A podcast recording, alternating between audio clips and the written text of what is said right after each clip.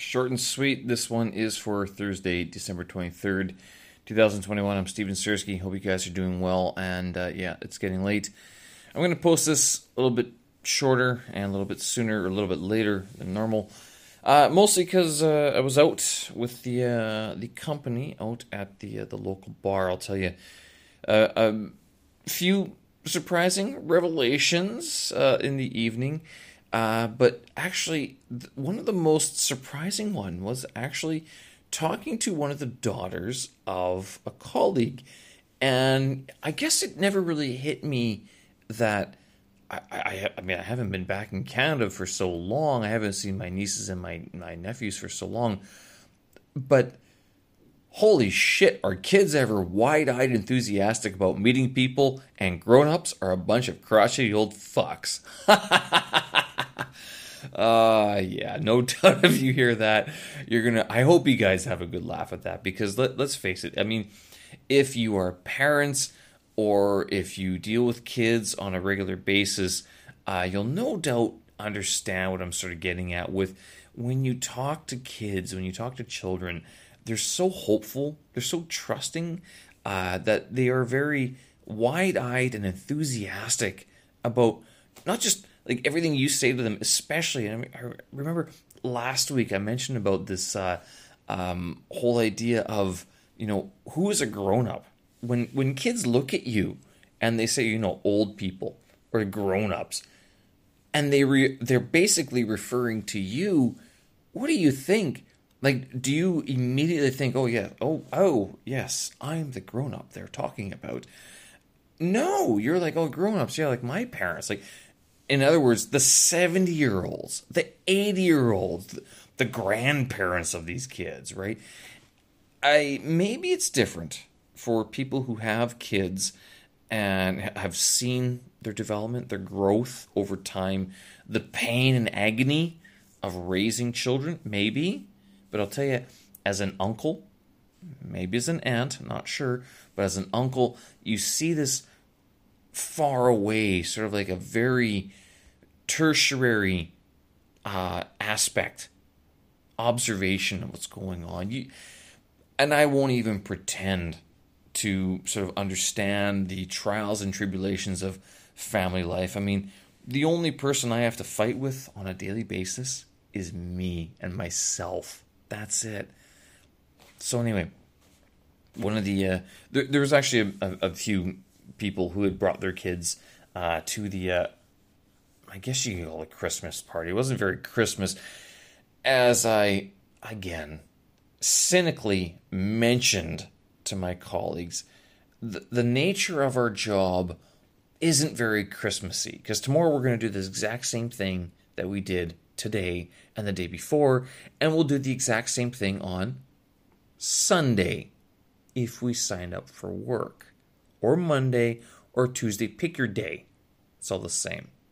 My point is that my point about the sameness, the similarity of work, is that a lot of places, you know, this time of year, especially the Northern Hemisphere, university-related jobs, government jobs, back in Canada, United States, a lot of places, you start winding down now. You know, Thursday afternoon, relax a little bit. Fridays, pretty much a write-off. Christmas Eve, if you're working on Christmas Eve, your job's pretty serious. It's either serious or, yeah, well, no one else can do it, sort of thing, right? Which is very similar to my job. I mean, I can't take that away from it. There's not too many people who can do this in country. It's just the fact of the matter. No other way to really put it, especially now with the restrictions on people coming into the country. So it's a little bit more difficult to source foreign talent, I guess you could say. That's not to say that it can't be done elsewhere. It's just that in country, you know, it's a little bit tough. All that being said, Christmas Eve tomorrow. Today is December 23rd already. And, yeah, is it really the feeling of Christmas? These kids, especially this, one of these kids I was talking to today, and it wasn't like a real conversation. I mean, how much can you talk to a child before they get bored with you, or you're like, what else do I ask a child that doesn't date me that much, right? I mean, how do you actually talk to kids who are like, yeah, no, I just want to play video games or read books and stuff like that? Whereas, like, you're like, oh, yeah, no, how much do you pay for rent? Do you know what your rent costs are? Do you know how much vegetables cost at the local store? No, they don't care. They don't give a shit. Nothing at all. Zero. But with, over the last week, I mean, in North America especially, I mean, you're getting into Christmas season. You know, weeks, government's winding down, universities are closed. Gone is the excitement of the, oh, I better get this done, you know, December 17th, or else I have to wait until January 6th for the university to reopen. Like, there's no pressure. Like, if I don't get anything done today or tomorrow, I can go on Saturday and get it done. Or Sunday, I can find another branch to get things done. Even during Spring Festival, I mean, places close down for, what, 3 days? 3 days total. And then they're open again, most likely, usually. Malls, pretty much open all the time. Hope you guys are doing well. I haven't started my kutia yet, and I mentioned this yesterday. I was thinking about this, going, oh, you know, if I could just get it done.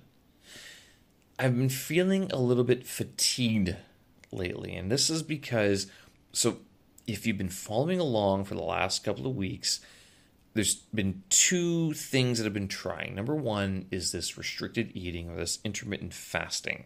So that's number one. And that means today it's not going to happen because I know, like, when we were at the bar, I was eating after 7, 8 o'clock already, nightcap, 8:30, 9 o'clock. So if I were to follow the same 16-8 restricted eating pattern, that would mean 1 p.m. tomorrow. that until then I wouldn't be able to eat. I guess it's all right. The other idea, since tomorrow's Christmas Eve, I was thinking, well, what if I did a whole day fast? You know, like 24 hours, like from not just sundown to sun, like sundown to sundown.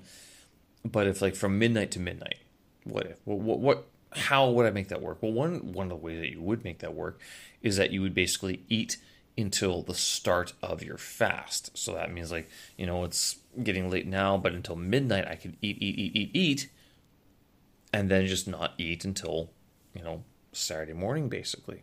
It's one method of fasting. Perfectly viable. The other thing that was sort of going on was the I've started doing morning workouts. I mentioned this yesterday and 2 days ago, like the whole sort of approach to, like, should I just get up in the morning and do my workout, which is great if I'm trying to save time in the evening. Now, could I do something wherein, you know, maybe once or twice a week I'm doing morning workouts? The end of days I'm doing evening workouts, something along those lines, right? All that is to say is that, you know, be a little bit more flexible in my activity. Not a bad thing at all. I got up and today I did 100 kettlebell swings, 14 kilograms, and then also another 10 Turkish get-ups each side. Got some sweat going. 25 minutes done, but I took my time. You know, I can see how this could be, you know, a little bit more regular. You know, you just get up, even if you make your coffee on an easy day and your mobility days, do 100 swings, do some get-ups. You know, it builds muscle, it builds some flexibility as well. You know, you feel like you lifted something. And, you know, by the time, it's not so much, oh, I feel like I've done something by the time I got to work, because I'll tell you, the reason I'm doing these workouts, these morning workouts, is because there are so many other things I want to get done in the evening that I just have to get up so much earlier. in order to fit it all in a day. Already, we're ending the Thursday right now, and I'm going, oof. If I want to get up and do my workout tomorrow morning, I should probably get to bed. Only because it would make my rested state better. But given all the things I had to get done, all the things I want to get done, and all the things I want to get done tomorrow, it just might not happen. That being the case, Saturday is a day off. Whether or not we go to midnight mass tomorrow night on the 24th, I haven't decided just yet, but certainly is something to think about. Same time, since Saturday is a day off, if tomorrow's a tired day, at least I know I can catch up with sleep on Saturday. And as it looks, I might just not go to Chinese class on Sunday. I know, horrors of horrors, tragedies of tragedies. But it might be good just to take a day off, reorganize, do some things, set things up so in the next few months coming up, life is a little bit easier. I'm going to leave it there, and I'll tell you, today I was actually surprised at how much I missed my family, how much I missed my nieces and my nephews back in Canada, simply by this one conversation with this one colleague's daughter, where she was amazed. I mean, that look when someone is like, oh, wow, like, wow, someone other than my dad is talking to me. They're asking me questions, they're interested. And I was likewise. I'm like, wow, is someone else to talk to other than a cynical colleague? A cynical coworker, and I can't blame my coworkers. Don't take this as like a jab or anything. It's a survival mechanism.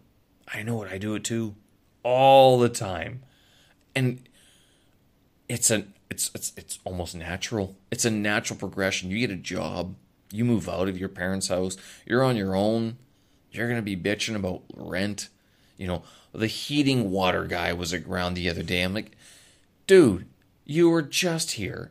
I said I'd pay you at the end of the month. Now, please, I'm having a couple of shots of vodka. Get out of here. Things like that. Where it's not even a big bad thing. It's just that you're doing your job. You're putting in the time. You're putting in the hours. You're making the money. You're saying the words. You're getting things done.